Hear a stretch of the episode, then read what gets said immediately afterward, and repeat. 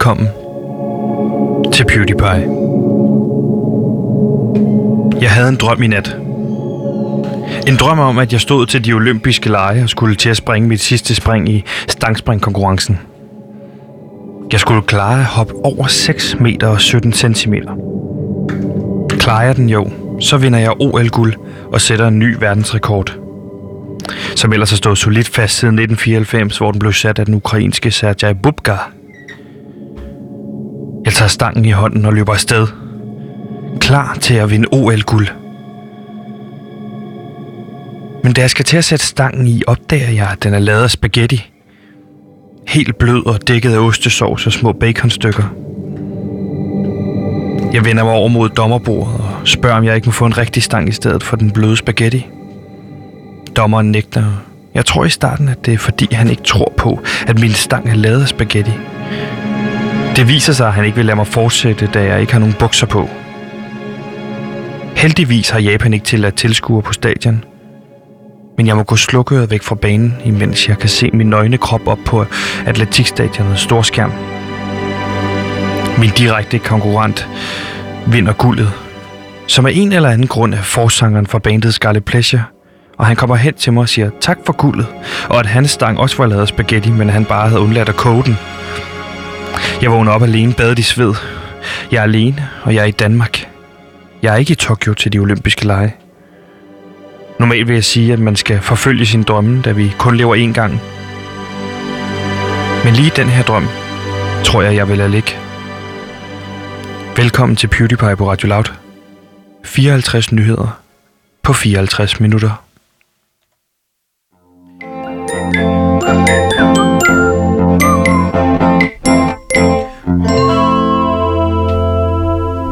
Ja, en lille start. I have a dream, kan man sige. En lille ode til Martin Luther King. Gantemir, du er jo også med mig i dag. Og øh, det er du jo øh, af mange årsager. En af årsagerne det til, til det er jo, at vi er låst inde på Radio Loud og sender alene. Selv vores producer er sluppet ud og er ikke med os i de her, de her timer. Gantemir Ertugradskov, researcher, indholdsansvarlig og kongen af Loud. Velkommen til programmet. Gantemir har rock, rock, da, da, da, da, da. Gantemir har research med. Gantemir rock med. Hallo, Gantemir her. Jeg er researcher og indholdansvarlig på programmet PewDiePie, så jeg sørger for, at der er øh, indhold øh, med til 54 minutter. Øh, det er 54 nyheder, som jeg sørger for, at Ja. der er hver eneste dag. Øh, men jeg har gjort det lidt anderledes i forhold til, at øh, jeg faktisk ikke taget alt det research med, som jeg har kunnet, i forhold til, at nu har jeg kommet ind Hvad mener i du med, at du ikke har taget research nok med? Du har et ansvar. Jeg har et kæmpestort ansvar for at lade det her program blive til det, det er. Ja. Og så har du et kæmpestort ansvar for at sørge for, at under de rammer, jeg har lavet, som jeg har givet dig, skal du fylde det med indhold. Det siger du, du ikke har fyldt ud med indhold og research i dag. Nå, jeg sagde, at jeg ikke har taget nok research med. Men indhold har jeg taget med, fordi at den her gang har jeg taget rigtig meget rock and roll attitude med. Og det har jeg tænkt mig at fylde hele programmet ud med. Så damer og herrer, vi er rock og ruller, vi er klar til at sende jer øh, godt afsted på ugen. Det er mandag i dag. Hurra! Ja, hurra Rock for det. rull! Velkommen til programmet. Hej, Hej, det er David Mandel, a.k.a. Uh, øh, Lille Olsen. Uh, jeg vil bare sige, at PewDiePie var dem, der gav mig chancen for at komme ind og optræde og startede min karriere. Jeg skylder dem uh, alt.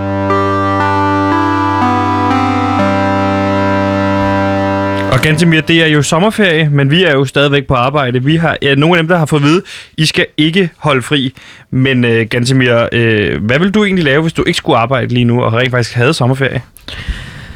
Jamen, hvis jeg ikke havde sommerferie, så vil... Eller, hvis jeg havde sommerferie, er vel det spørgsmål, du stiller mig. Så vil jeg jo Ja, nok... mit spørgsmål var meget klart. Hvis du ikke var på arbejde, hvad vil du så lave? Jamen, jeg vil nok gå... Øh, være på stranden. Tag en, Stranden? tag en grill med. Sådan en stor kuglegrill.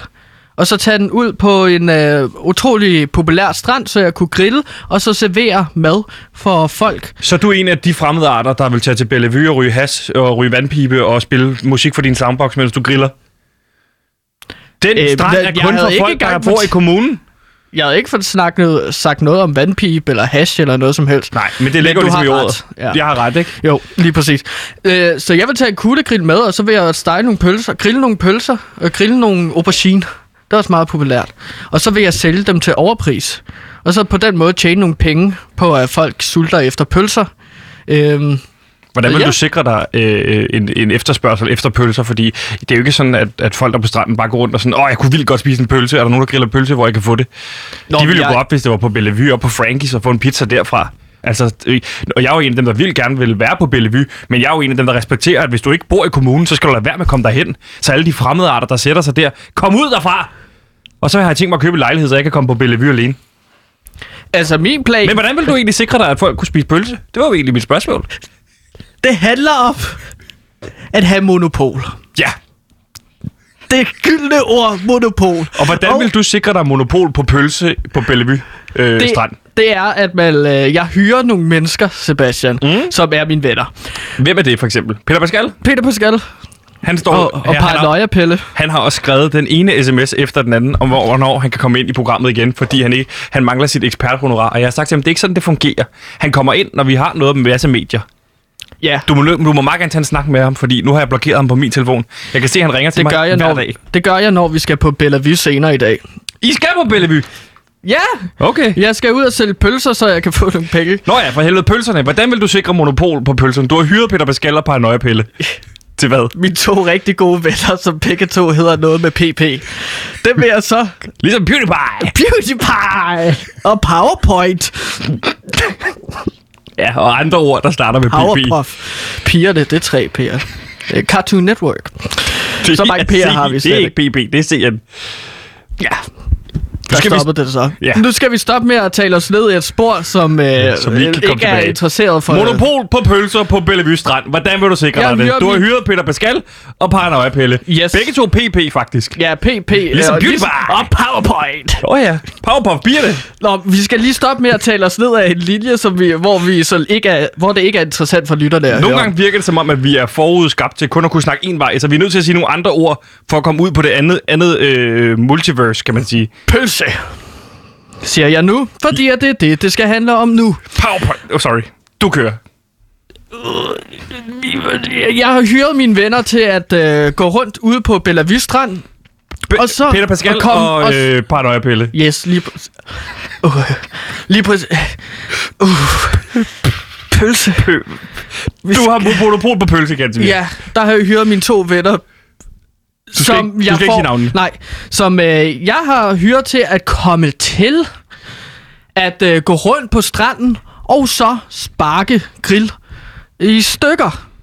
Forstået på den måde, at når andre folk prøver at grille deres pølser på stranden, at øh, deres grill kommer så ikke til at kunne virke, de kommer ikke til at kunne grille, øh, fordi jeg har to rigtig klodsede venner, som kommer til at ødelægge deres grillaftener. Så det for, de foregiver at være klodset, men i virkeligheden så er det to øh, goons, kan man sige, du har hyret til at rundt og lave herværk på To, stranden. to håndlanger. To håndlanger. Hvordan sørger de for, at det ser klodset nok ud til, at folk er sådan, åh, oh, det er plausibelt nok? Det er ved at gå og snakke i telefon imens.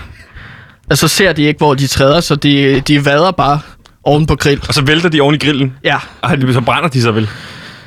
Jamen, de får også betaling for det, ikke? De, Okay. De, jeg betaler for den. Okay. Det er ikke et dårligt arbejdsforhold, vil Nej. jeg sige. Det koster nogle brandmærker, men du får. Okay, men så, så ødelægger du deres grill, men hvad, altså, hvad, hvad jeg gør du plejer så at sige ved... til den, tag ja-hatten på.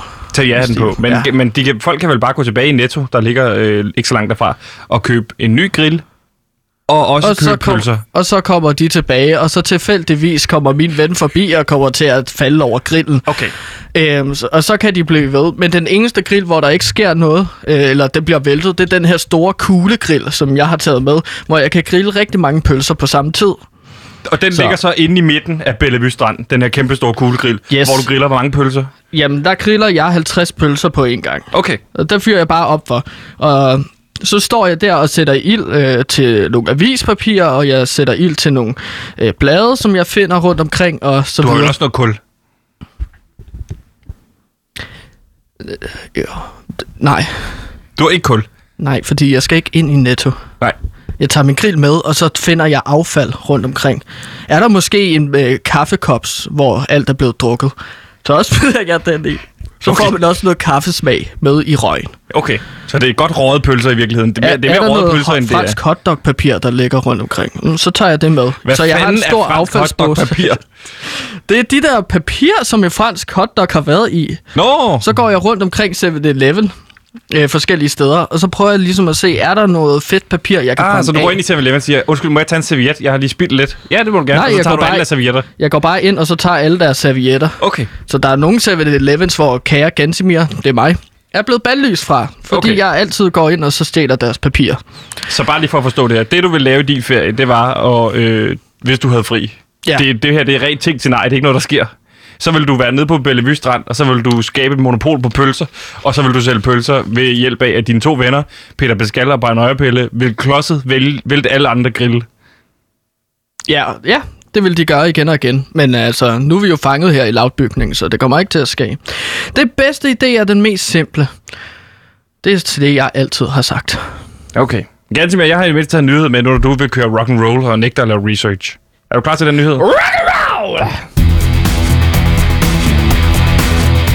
Folk har efterspurgt en fodboldpodcast på Radio Loud. Men nu kommer der en podcast om fodbold. Den hedder Fodbold. Glæd dig til podcasten. Offside, mål, straffe, indkast, mållinje, frispark. Nikolaj Wallis. Målspark, frispark, offside, frispark, tilskuer, pause, dommerkast, rødt kort, gul kort. Mbappé, Frankrig, Danmark, Ebbesat, Holland, Paninka, jubelscener, Borussia Dortmund, Borussia Mönchengladbach, Bayern München, Hoffenheim, Bayer Leverkusen, Wolfsburg, La Liga, Morten Bro, Thomas Graversen, Skallet, gule trøjer, røde trøjer, strivet trøjer, ramten med låget, indover, udover, romerlys, jubelråb, ole, ole, ole, ole, fodbold, hudlig hud, og vi kunne blive ved. Det bliver med Pauline Kloster som vært. Glæder dig til fodbold går i luften. Eksklusivt på Radio Loud. Fodbold!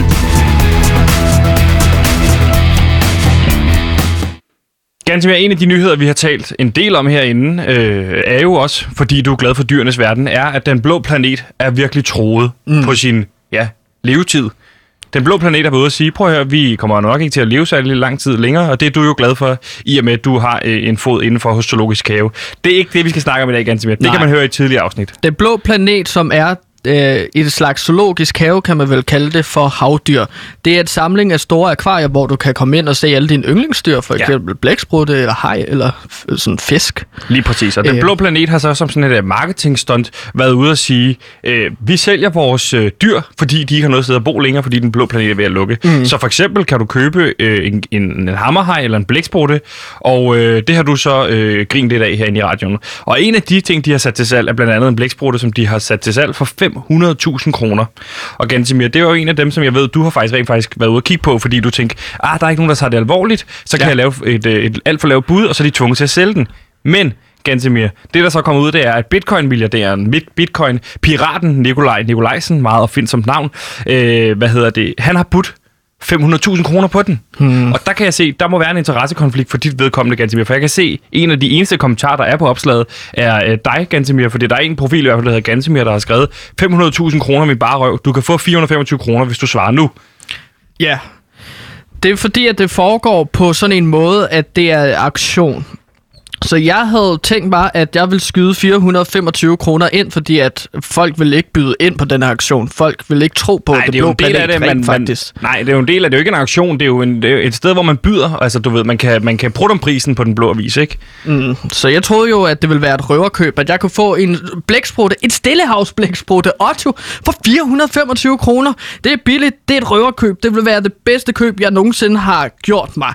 Jeg tænkte jo, at alle andre ville tro, at det var bare sådan et reklamestånd fra en blå planet, og rent, ikke rent faktisk vil sælge et stillehavsblæks- stillehavsblæksprutte. Men der tænkte jeg foran alle andre, bød 425 kroner. Ja, men ikke, ikke længere forud, end at uh, pirat uh, bitcoin-fyren Nikolaj Nikolajsen jo også bød en halv million, eller han har faktisk budt en halv million på den. Ja. Og ganske med, hvem er ham her Nikolaj Nikolajsen? For jeg ved, ja. Du er ret meget inde i kryptovaluta. Ja, men jeg har også lige undersøgt, hvem Nikolaj Nikolajsen er i forhold til, at måske skal jeg finde et svagt punkt hos ham, så jeg kan vinde den her Så han er et nyt navn frem. for dig. Han er jo en, der har været i bitcoin-miljøet i sindssygt mange år. Jamen, han er alligevel et lidt ny fyr for mig i forhold til, at han har holdt sig godt skjult og hemmelig. Han er en snedig satan. Altså Tro mig. pirat-bitcoin-fyren, som har købt sponsorater og reklame-ting, og optræder i samtlige medier, han kan komme i nærheden af, og genstarter Zetland, og jeg kunne blive ved. Jeg ser ikke Flow TV, Okay, så det er der få mennesker, der gør, så folk han har ved ikke en hel rigtig, hvad... sportsarena, han har kaldt Bitcoin Arena op i Rungsted, hvor de så spiller ishockey i hans arena. Ja, men stod hans navn på bygningen? Ja. Nej, det gør det jo så ikke, men Nej, det, det er jo kvæg hans virksomhedsnavn står. Og jeg ved, du går meget op i sport. Men Ja. ishockey går du ikke op i. Ved du, hvem der ejer Danske Bank? Der er, øh, Præcis. Så det der med, at altså, der bare er en øh, der er organisation... en direktør i Danske ved Bank, bare- ikke? Og hvem er det? Det, det skifter de ud hele tiden, fordi at de... Oh, okay, men hvem er det nu?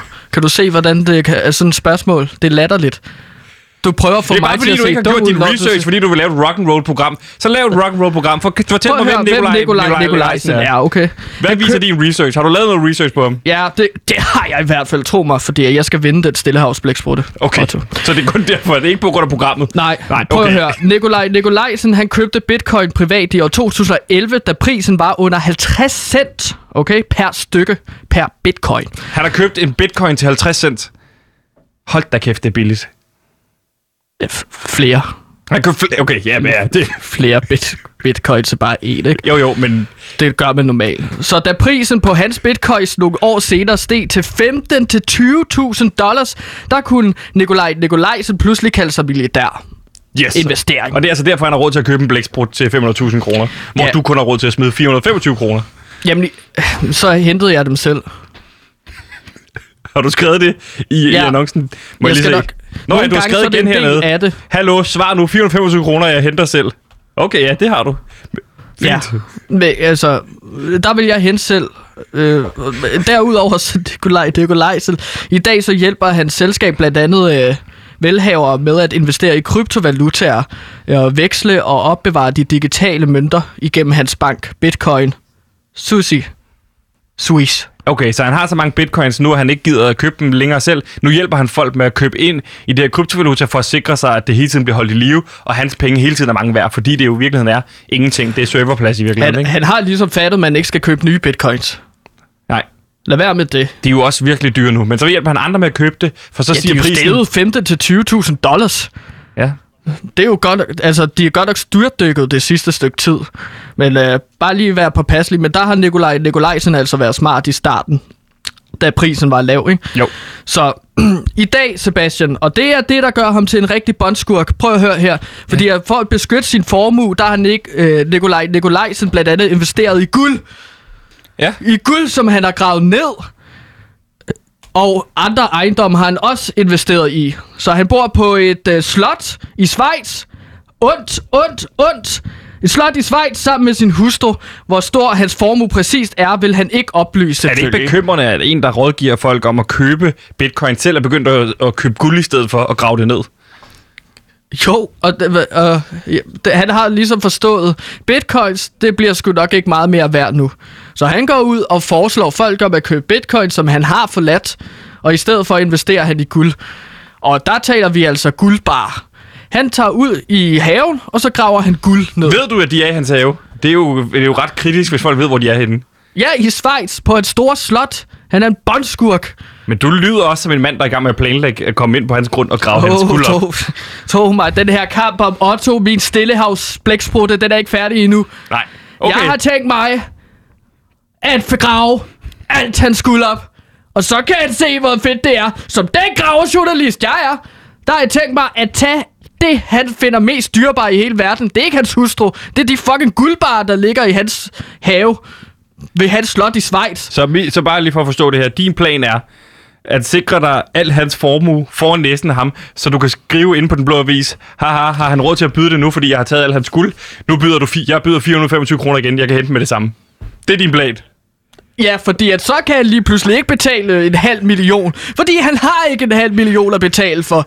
Så en dag, så vågner han op i morgen. Og så kigger han ud af sit vindue på sit store slot fra tredje etage. Og så ser han en masse huller i sin have. En masse jord, der er gravet op. Og så kan han tænke, hvor er alt mit guld? Nu har jeg ikke råd til at købe øh, min stillehavsblæksprutte. Nej, Vil du la- efterlade en besked, fordi det er jo dybt kriminelt, det du er i gang med, du fortæller, du er i gang med at planlægge. Jeg vil efterlade et billede af en vaskebjørn. Fordi at de ligner sådan nogle 20.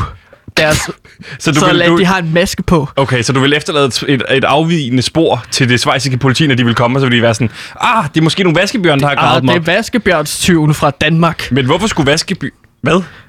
Ja, det ved jeg ikke. Hvorfor Måske skulle- også et lille Dannebro. Han har et lille klaphat på, vaskebjørn. Det får jeg photoshoppet ind på billedet. Okay, så det er bare for at forstå det. Det er mere trademark, ligesom de i, øh, i alene. Zorro har settled.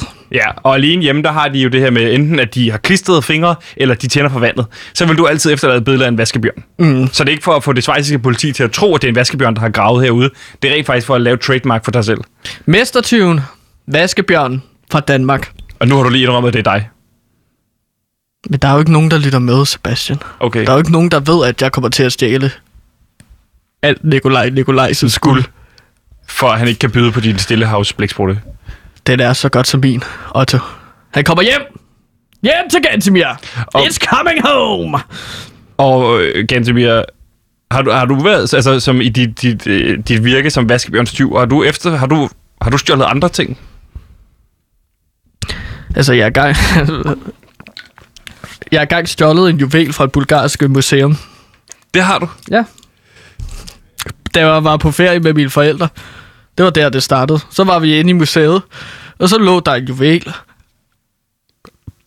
Og så, Så, øh, så tog jeg den ned i lommen. og lagde et, et billede af en vaskebjørn. Ja, det havde jeg lige på lommen, som jeg selv havde tegnet. Så det var helt tilfældigt, at du blev til vaskebjørnstyven, fordi du, øh, du havde brug for at efterlade et, et aftryk. Sådan er livet en gang imellem, ikke? At man vender tilbage til sådan nogle gamle, store projekter. Det er ikke noget, jeg gør hver måned, for eksempel. Nej. Men det er jo sådan, en gang imellem, så kommer vaskebjørnstyven frem igen. Og når vaskebjørnstyven kommer frem igen, så er det altså ikke noget, jeg kan styre. Nej. Og Nikolaj Nikolajsen, dig har jeg i kornet, makker. Så Du det er er lidt, færdig. så, så du har levet et liv ligesom, lidt ligesom de der Ocean 11, Ocean 12, Ocean 13 film. Oceans One vil uh, filmen hedde, der blev lavet af mig. Okay, så man vil ikke bruge de trademark, som er en meget god titel, Vaskebjørnstyven. Man vil kalde det Ocean One, og så prøve at markedsføre sig på baggrund af et anden, en anden franchise. Som om, at det forfølger til Oceans Eleven. Ja. En Så tænker man, åh, oh, kan vide, om Brad Pitt eller George Clooney er med den her. Ah, ah, det er... Det er Gantemir. Det kunne de jo godt, hvor de spillede dig, og så finder ud af senere hen, at, det, at de startede som Vaskebjørnstyven. For eksempel George Clooney, dengang han var Ocean One. Og så har han langsomt samlet et hold. Ah, så er der ja. lige Ocean 8, hvor de alle sammen bliver til kvinder, og så fortsætter det med Ocean 11. Ja, altså, der tænker jeg måske, at, at der kunne jeg spille den unge George Clooney i Ocean's One, ikke? Altså, der du er vil den unge dig- George Clooney. Altså, du vil spille dig selv. Ja, og så senere så øh, bliver Gantemir, når han bliver gammel, til George Clooney. Okay, så bare lige Ja. for at forstå det. Du vil spille den unge George Clooney, som i virkeligheden er dig selv i den her scene. Hvordan vil du spille, spille George Clooney? Forestil dig, at vi står på en uh, trendy restaurant, Ja. eller står i... I baren står der en ung, smuk kvinde. Hun har store juveler rundt om halsen. Ja, Okay. Op til hende kommer lige pludselig en ung, flot mand. Okay. det er dig. Der er begyndende grå hår, fordi han er en øh, sølvrev. Han bliver en sølvrev og en silverback. Okay, men det, han er meget ung her, men han har allerede begyndt med grå hår. Hvor gammel er han? 18 år. 18 år, der har han begyndt at få grå hår. Men det er sådan sexet grå hår. Okay. Man kan se, at han er vis. Så kommer han op med kvinden, og så tager han fat i hendes drink. Så drikker han den. Ja. Han drikker hendes drink. Den Bloody Mary. Nu kan jeg se, at du ikke har en drink. Må jeg ikke byde dig en? Okay, det er et meget godt trick. Og så siger hun selvfølgelig ja. Fordi at du har lige drukket min drink. Jeg vil gerne have en Bloody Mary igen. Ja. Og så køber man en Bloody Mary. Og man tager selv en Bloody Mary. Den ja. her unge mand. Og så skåler man. så lige pludselig...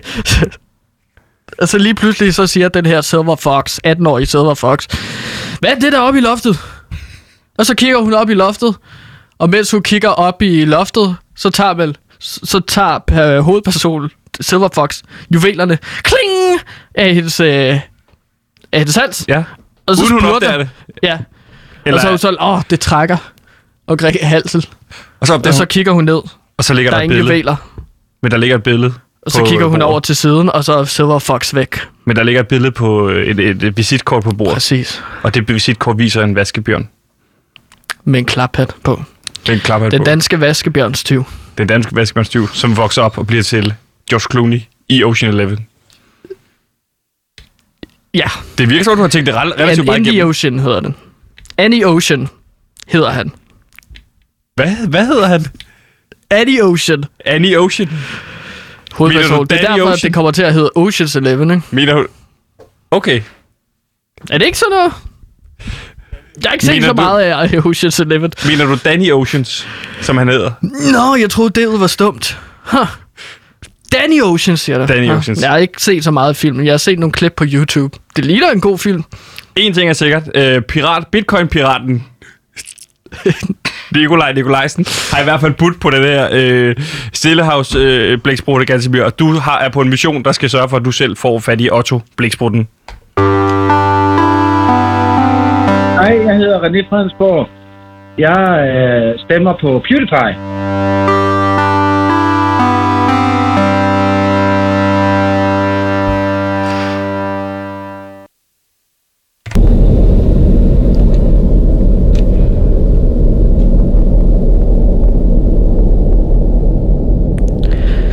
Det er den 19. juli, og anarkiet regerer stadigvæk. Snart er det en uge siden, at alle cheferne gik på sommerferie, og efterlod alle de ansatte, værter og producer alene på Louds kontorer. Ingen chefer, ingen regler eller orden på arbejdspladsen. Vi har ikke kunnet komme ud af redaktionsbygningen, da gangene er snørklet og lange, og på den måde er alle ansatte på Loud fanget. Jeg har på den måde friheden til at opbygge det samfund, som jeg altid har drømt om. Tiden uden chefer skal være mit utopi. Gantimirs utopi. Derfor har jeg indsamlet alle værdifulde rationer, som medvirker til, at jeg nu er den mest magtfulde mand i, på hele laut. Det eneste mad, der findes, det ligger i mit skab. Det gør, at jeg er kongen af laut. Gantimir Kong Gantimir. Men der er begyndt at opstå en misfornøjelse med, hvordan jeg styrer Loud. Mine undersåtter og kollegaer er begyndt at blive desperate, og jeg ved, at de er i gang med at bygge et kæmpe bålsignal på toppen af Louds redaktionsbygning, i håbet om, at et helikopter skulle komme og redde dem. Det skal jeg have forhindret, hvis mit rige skal fortsætte. De ved jo ikke, hvad der er bedst for den. De er børn, som ikke ved bedre. De har brug for en stærk leder, der styrer dem med hård hånd. Hen over weekenden fik jeg nedkæmpet min konkurrent til tronen, Frederik Vestergaard fra kulturprogrammet Loud. Efter tre dage med kamp og krig mellem de to loudstammer overgav han sig. Men folket er begyndt at blive ustyrlige. Jeg må styre hele Loud med en endnu hårdere hånd. Eller er jeg ved at blive paranoid? Jeg ser slanger i alle mine kollegaers øjne. De vil have min trone, men de får den ikke. Jeg må skille mig af med nogle af dem, hvis mistilliden til, at jeg kan være en gavmild og tilgivende konge, fortsætter. Den eneste, jeg kan stole på, er min flowmaster og højre hånd, Sebastian. Det er den eneste, som jeg kan betro mig til i denne tid, hvor alle ser sit snit til at skaffe mig vejen. Jeg er stresset, og jeg kan ikke sove. Det eneste outlet, jeg har for mine indre følelser i disse tider, er dig, kære dagbog. Jeg lover dig, at jeg ikke går ned uden kamp. I hvert fald ikke før, at cheferne kommer tilbage.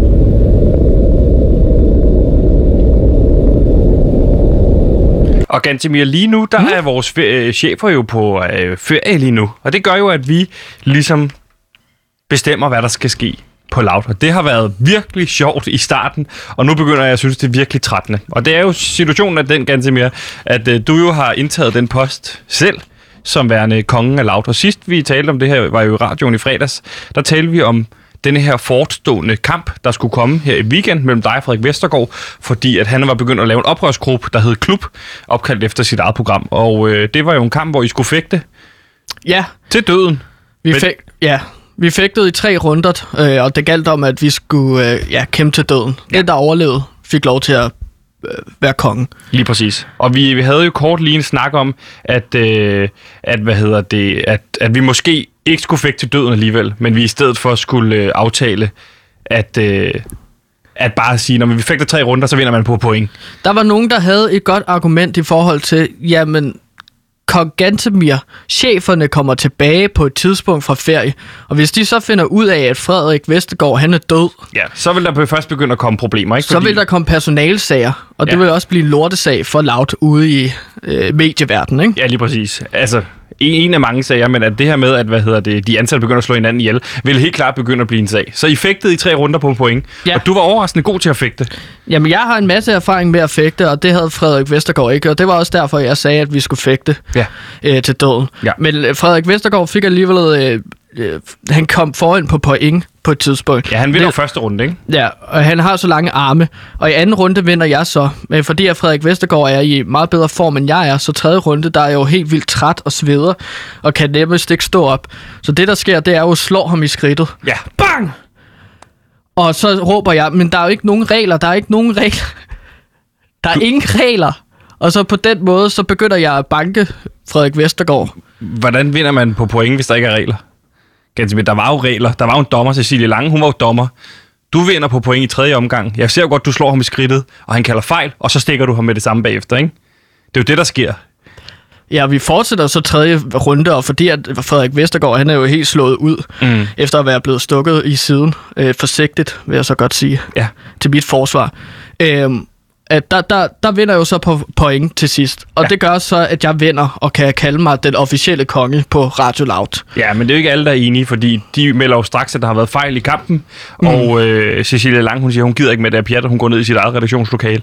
Og Gantemir, der, siden den dag, der har du jo sammen med praktikanterne, og mig som din højre hånd desværre, og dig, øh, bygget det her fort, du har nede foran dit, øh, dit direktørkontor, kun stærkere og stærkere. Ja, Øh, Hvorfor er det, du bygger, bygger det så stærkt? Fortet? Ja. Nå, men fordi at jeg regner med, at nu kom, begynder folk at komme efter mig. Jeg kan mærke, at der er en eller anden form for oprør i gang. Fordi at når jeg går rundt på gangene, de her lange, snørklede gange, så kan mm. jeg jo se plakater blive sat op med Frederik Vestergaard, vært på klub. Ja. Og så står der, save os. Red os. Lige præcis. At der er han åbenbart blevet en eller anden form for oprørsleder, efter jeg har slået ham i skridtet. Ja. Og, Og Gantemir, der- da, det- da vi ikke har noget blæk, kan vi ikke printe de her billeder ud, så du kan se, at folk har skrevet det med deres blod. Så det er jo noget, de virkelig mener, det her med, at Frederik Vestergaard skal være deres oprørsleder. Men hvorfor mm. er det, du tror? Måske det er også på et tidspunkt på tide, vi lige kigger lidt ind af. Hvorfor tror du, at folk rent faktisk øh, hellere vil støtte Frederik Vestergaard end dig? Fordi jeg er jo tilfreds i min position, hvor jeg er sammen med dig, men du har jo lagt en låg på alt, hvad der hedder mad og ressourcer til folk. Jeg er jo en leder. Jeg har autoritet som leder, i, for, i, øh, fordi at der ikke er nogen chefer herude. Mm. Jeg, så jeg har lagt en meget hård linje. Og det er jo selvfølgelig klart, at folk ikke bryder sig om det. Men altså, jeg gør jo det, som er det bedste for de mennesker, jeg elsker. Og jeg elsker alle herude.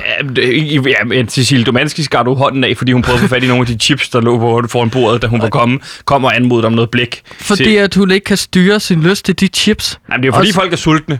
Du har sørget for, at der ikke kommer flere voldbud ved at hænge et papmaché-hoved ud foran uh, Loud, så det ligner, der hænger voldbud ud af, ud af vinduet. Så De voldbudene tør gider ikke komme komme her herop. længere, nej. Du har sørget for, at folk ikke kan komme ud ved at aflåse alle døre, Ja. og så fører man ligesom rundt i cirkler, og så er det, du sidder på de, til sidst, det der tarteletfyld og de der chips er tilbage. Og jeg er jo ligeglad, fordi jeg får tarteletfyld af chips. Jeg siger bare, kan du forstå de her folk? Hvorfor de begynder at lave et oprør? Det er jo rent øh, Hunger Games, ikke? Jamen lad os prøve så at snakke lidt mere generelt om, hvad det er, lederskab skal kunne. Okay? Ja, Fordi okay. at for mig, så er det at være leder, det handler om, at man kan styre sine ansatte eller sine undersåtter, Ja. siger jeg bare. Og det er fordi, at jeg i de her uger, hvor der ingen chefer er herude på Loud, der mener jeg, at jeg er den bedste til at fuldføre et arbejde, der hedder, vi skal øh, optimere radio. Okay, så du, du, du ser dig selv som en leder med en klar vision i... En, der kommer ind og lægger en linje, og så kan det godt være, at folk ikke synes, at den er så rar at være i. Men så er det bare ud med dem. Men er det ikke vigtigt, at folk, folk- har det godt, end at der er, en, der er en leder med en klar vision? Arbejde handler ikke om, at man skal have det godt. Og så der siger, arbejde handler om, at man skal fuldføre en funktion, Ja. som du er blevet sat til. Og så må du så, om det er at lave radio, eller høste ris, Ja. så skal du fuldføre dit arbejde. Og så slukke nogle følelser indvendigt. Men kan du forstå, at folk synes, det er fjollet, at du begynder at, for, du er begyndt at forsøge at anlægge rismarker herinde? Der er ikke rigtig klimaet til det heller, Nej. fordi der er så fugtigt herinde. Ja. Og der tænkte jeg, nu skal vi altså til at producere noget mad. Og hvad var det, jeg fandt? Det var fem riskorn i et skab. Så der foreslog jeg jo, at vi kunne lave nogle rismarker. Jamen, du kan ikke smide et riskorn i noget jord, og så tro, der vokser rismarker op. Men det er jo et korn. så korn bruger du til at få planter ja. til at gro. Er det ikke rigtigt? Jeg ved det faktisk ikke, og det irriterer mig lidt, at jeg ikke kan out dig på den her, Gantemir. Jamen, det er det, jeg siger. Ja, okay. Jeg er lederen, så Fint. jeg sætter en linje. Men og kan det du- kan godt være, at folk ikke synes, at det er fjollet. Men vi skal da have med. Og du mener, Frederik Vestergaard står for det modsatte i sit oprør? Han står jo bare for at, at lave nogle rammer, og så kan folk lidt gøre, hvad de vil. Og så er der bare ikke nogen rød tråd. Nej. Nej. Så bliver folk sløset, de bliver dogne, de kommer til, det kommer til at stikke i øst og vest. En god virksomhed skal have en klar linje, Ja, men hvor kan du man forstå... ved, hvad man kan forvente. Kan du forstå, at folk er lidt trætte af den linje, når du i går søndag præsenterede det nye koncept, der hed Battle Royale, hvor at øh, hvert redaktion skulle øh, frigive en ansatte, som så skulle løbe rundt og kæmpe til døden som underholdning for de andre ansatte, som du kaldte en klar vision til bedre radio. Når jeg sidder på min trone Ja, ved mit højbord, som du har taget med ind i studiet i dag, så hvis du sidder på en trone lige nu. tak, fordi du nævner det. Det var er vigtigt for mig faktisk. Ja. Når jeg sidder på min trone, så er det altså også ret hårdt at være leder og skulle styre alting med hård hånd. Er det det? Jeg Du har sidder brug- bare og spiser toiletfyld. Lige nu så ligger der, toilet, der ligger et stykke spars ned i din kind. Jamen, det er fordi, at det, det er fordi, det er det eneste, der er lige nu af fast føde. Jeg har lagt linjen, og så er det op til andre at følge den. Okay. Jeg har også brug for underholdning. Skal jeg bare sidde og være, kede mig? Sådan en lille kongentimir bare sidde og kede sig? Nej. Jeg har også brug for noget underholdning. Og der er det bare sjovt at se de forskellige redak- eller finde ud af, hvem den stærkeste er til at overleve herude på Loud. Ja, og det, Det er jo sådan, du, øh, det er jo også sådan, du har tænkt dig at fast, fast, fastgøre, hvil- hvilke praktikanter, der får lov til at blive. Gansimir, det er i hvert fald interessant at høre om din version for lederskab, og hvad, hvad lederskab er, ikke? Mm. Øh, klar vision. Jeg må sige, nu er jeg jo din højre hånd, så jeg er jo ligesom signet op for det her, så jeg må sige, så længe jeg får mad, så er jeg tilfreds. Jamen, altså, jeg har også øh, faktisk tænkt mig at hyre dig som sheriffen af Loud, Sebastian. Fordi du er den eneste, jeg kan stole på. Skal jeg være sheriffen af laut?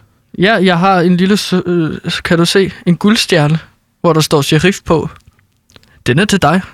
Hvis du vil være sheriffen af Loud, så er du min højre hånd. Så giv mig den. Død eller levende. En respektfuld mindepodcast, hvor Michael Bertelsen mindes en kendt dansker, som han er i tvivl om er død eller levende.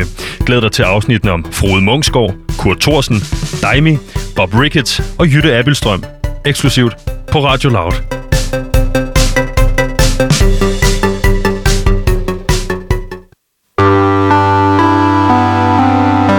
Mit navn er Frans. Det her er radio.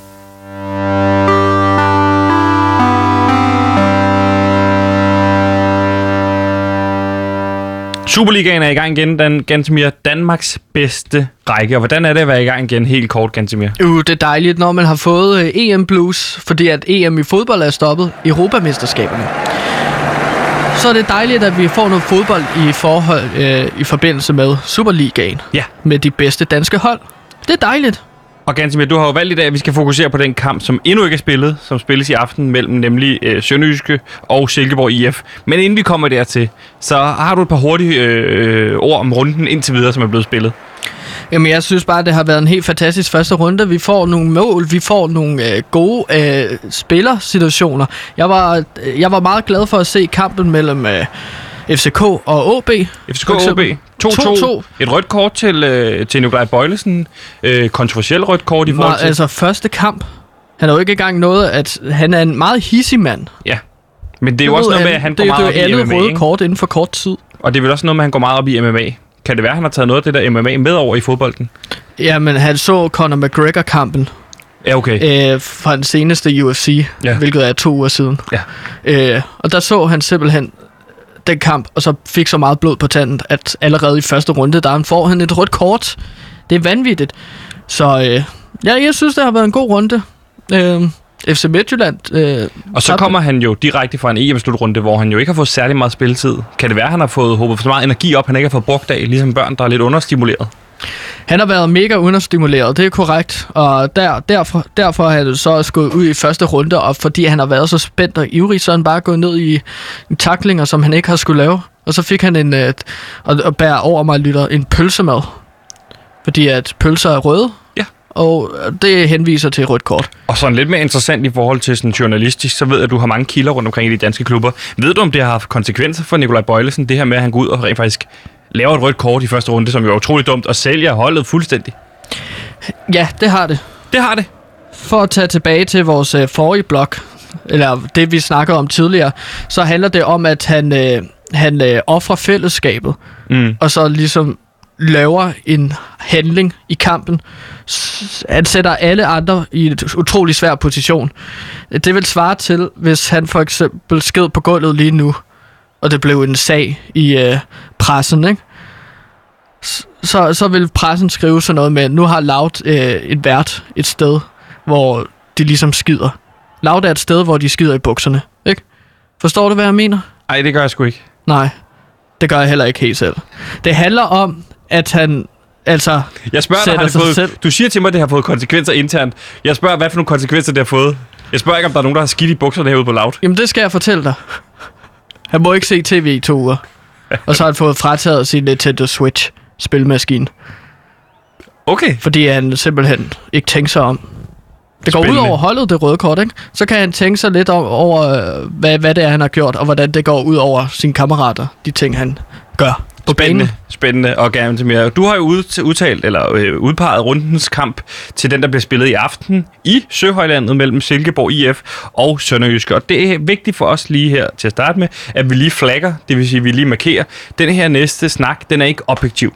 Fordi, Gantemir, mm. øh, du har jo påstået, hver gang vi har snakket om Silkeborg IF, at du vil forblive øh, objektiv. Og ledelsen har været nede og sige, at det er noget journalistisk vrøvl, fordi du er venner med flere i klubben, og øh, alt, hvad du har sagt efterfølgende, har, har været farvet. Det er simpelthen farvet. Og det er okay, vi snakker subjektivt om fodbold, men det går ikke, at du bliver ved med at sige det objektivt.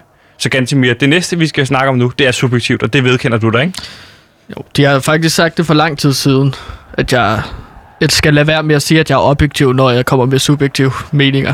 Ja. Så okay, det, det kan jeg godt gå med til. Men jeg synes bare godt, man kan være subjektiv og objektiv. Det er en ting, man godt kan være. Det kan man vel... Altså, det, det er vel to ord, der går mod hinanden, så det kan man vel ikke. Du kan ikke være sur og glad. Hvis du bare siger, at du er subjektivt, og så anerkender i slutningen, at Nå, men det her det er objektivt, det jeg siger nu, så bliver det jo objektivt. Det er en form for disclaimer, man bare lige kan kaste, ikke? Jo.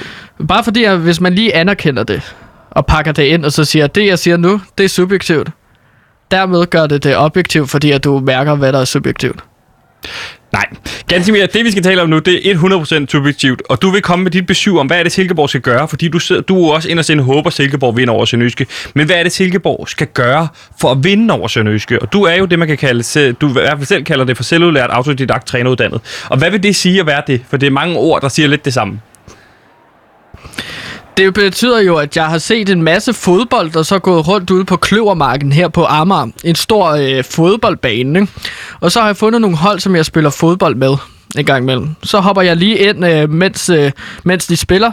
Så hopper jeg ind, og så sparker jeg ellers til bolden Ja. og spiller lidt med dem. Og, og så bliver jeg bedt om at gå, men så har jeg fået min fodboldtræning. Og det gør dig træneruddannet at spille fodbold.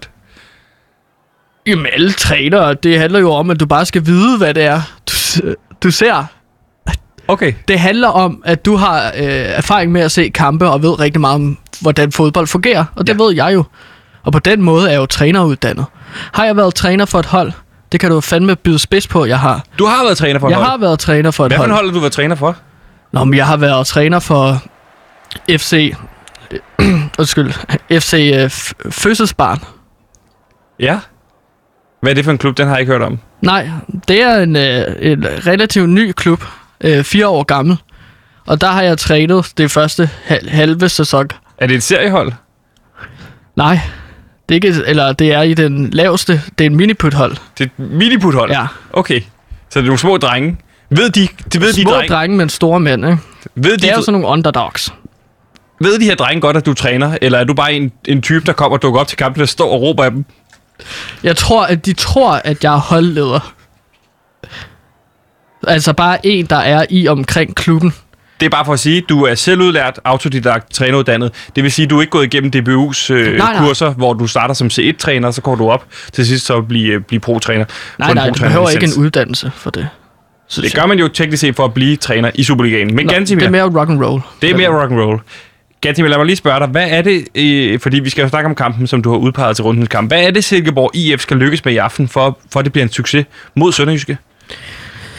Silkeborg IF skal lykkes med at aflevere de gode bolde til hinanden, sådan så de kan komme foran uh, Sønderjyskes mål og så skyde den ind. På den måde får man nogle point i forhold til, altså man får mål, og det skal Silkeborg simpelthen kunne, og der skal de sætte de rigtige spillere i gang. Øhm, Okay, spændende. Så det her med, at de skal lave de her afleveringer inden for en mål, som kan give dem en chance for at skyde på mål, det er simpelthen afhængigt af, at de får de rigtige spillere ind. Og Ja. hvem, hvem, hvilke spillere vil du pege på er afgørende? Jamen, som fodboldekspert, der er det jo sådan, vil jeg sige, er subjektiv nu. Ja, jo, jo. Det vigtigste spiller for, at Silkeborg IF kan score nogle mål, det er modstanderens målmand. Okay, så Sønderjyske målmand, målmand Thomas Lawrence, det er Silkeborg IF's vigtigste mand. Spiller han dårligt, betyder det, at han ikke griber bolde, eller forhindrer bolde i at ryge deres mål. Så hemmeligheden er her i virkeligheden at psyke Sønderjyskes målmand, frem for at det i virkeligheden er at spille godt selv, eller hvad? Hvis du sykker modstanderen tilpas meget, så spiller de jo dårligere, så behøver du ikke at spille bedre. Jeg forestiller mig jo lidt ligesom, at det er sådan to niveauer. Der er Silkeborgs niveau, og så der er Sønderjyskes niveau. Hvis du sykker Sønderjyskes niveau, så falder det, falder det, falder det. Så behøver du ikke at rejse dit eget niveau. Okay, så i virkeligheden handler det om, at de skal trash-talk målmanden. Men hvordan gør de det? Altså ham her, Lawrence Thomas, hvis jeg ikke tager fejl, er han ikke fra Australien? Det så man jo for eksempel her under EM, da Frankrig møder Schweiz. Ja. Okay? Og da de skal skyde straffespark, så ser man jo så, øh, øh, der kommer Jan Sommer, Ja. som er jo Schweiz' Schweiz målmand. målmand. Han løber hen til Hugo Lloris, som er Frankrigs målmand. Ja. Og der siger han så, jeg fucking knipper dig. Okay? Og, og det ved du, han siger? Jeg, Det er jeg fucking knipper dig, din Adam. Okay. Og så bliver Hugo Lloris jo skudt lidt ud af den. Vil han gerne knippe mig? Hvorfor siger han det nu? Og hvorfor ikke senere? Hvorfor siger han det sådan lidt videnskabeligt? Ja. Lidenskabeligt, undskyld. Nå, øh, det lyder ikke engang troende. Nej. Og så skal Hugo Lloris sidde og tænke Så over... Som... tænker han på alt det der, og så kan han ikke tage nogen af de svejsiske bolde. Præcis. Okay, men det, det, er jo ikke, det er jo ikke svar på mit spørgsmål. Mit spørgsmål er, hvad er det så, de skal sige til Lawrence Thomas fra Australien, for ligesom at øh, sørge for, at han er slået ud af kurs, så at de kan score deres mål? De skal prøve at få ham til at huske ting, aftaler, som han ikke har lavet, for eksempel. Gå hen til ham, og så sig til ham, hey, husk på, at du skal hente børnene senere. Okay? Og der bliver han i tvivl, og så tænker han, Har jeg børn? har jeg børn? Mm. Eller gå hen til ham og spørg ham, har du nu husket at slukke komfuret derhjemme? Og så bliver han super stresset. Øh, Har, har, har du husket at slukke komfuret? Og der bliver han lige pludselig i tvivl, den kære sønderjyske målmand. Nu bliver jeg faktisk i tvivl om, jeg har slukket komfuret derhjemme. Jeg har jo været på loud her, jeg ved ikke hvor mange dage. Ja, i 6-7 dage nu, Ja. ikke? Nå, men så er det jo for sent for din lejlighed, kan man sige. Så, er det er sådan noget, de skal gå rundt og sige til ham. Hvem er det fra øh, Silkeborg, der skal være særlig god til at trash-talk Sønderjyskes målmand? Det er jo øh, vores ven, Nikolaj Wallis, Nikolaj Valli skal simpelthen være god til det. ven af programmet. Vennerprogrammet, han hører helt sikkert også med lige nu. Skal vi, skal vi komme med tre gode sætninger, han kan sige til Lawrence Thomas? Fordi du skal også huske, det skal være på engelsk. Fordi han er jo fra Australien.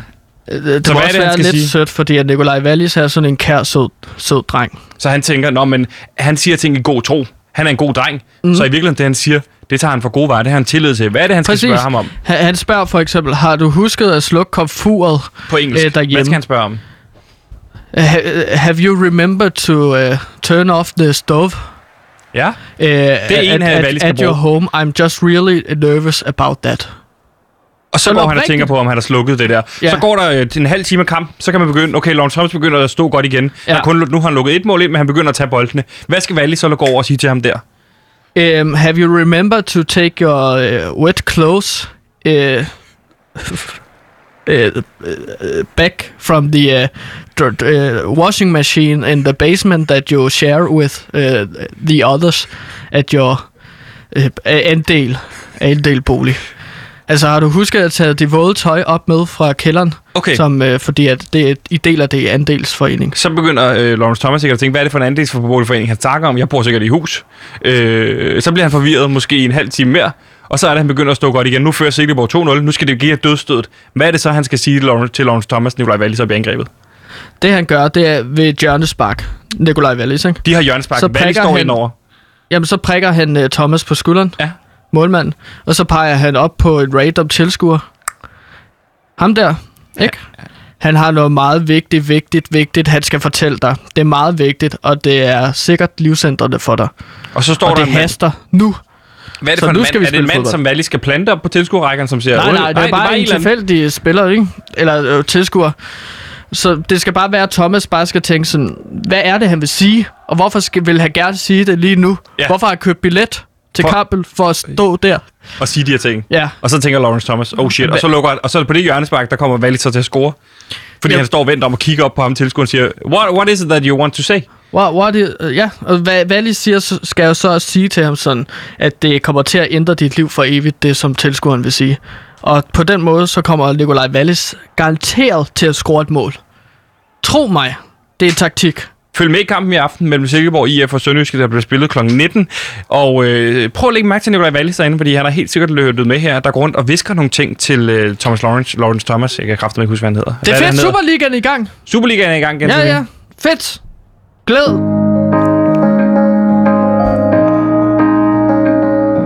Nu kommer den politiske biografi, som hele Danmark har ventet på. Nu kan du læse om den tidligere profilerede konservative politiker Allan Nibur og hans skribende to år i Folketinget i perioden 2005 til 2007. Læs om det hektiske liv på borgen, hvor herr Nibur engang satte sig på en forkerte stol i Folketingssalen og måtte rykke to pladser længere ned. Eller læs om den sjove anekdote fra kantinen, hvor Nibur engang hældte mayonnaise på sin spejpølse med, i stedet for remoulade. Fra borgmester i Borg til borglarm på Borgen, køb bogen om Allan Niburs to år på Borgen, inden din vinder.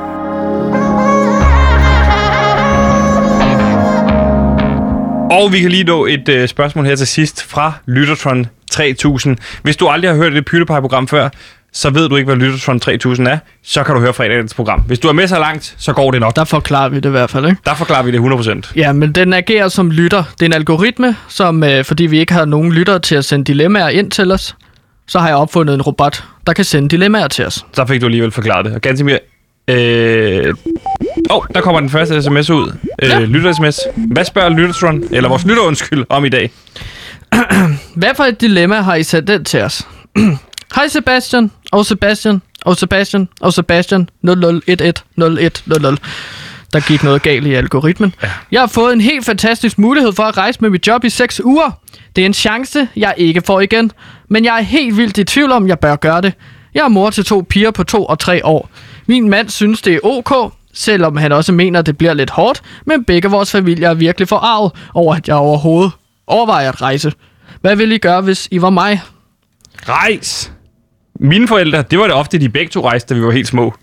Så var vi alene hjemme i, i, i 3-4-5 dage. Nå, så de var det begge for- til aftensmad, bål indenfor, og det var bare hygge. Og ved du hvad? Det lærer man meget af som barn. Så hvor gamle var det, de, de børn var, sagde du?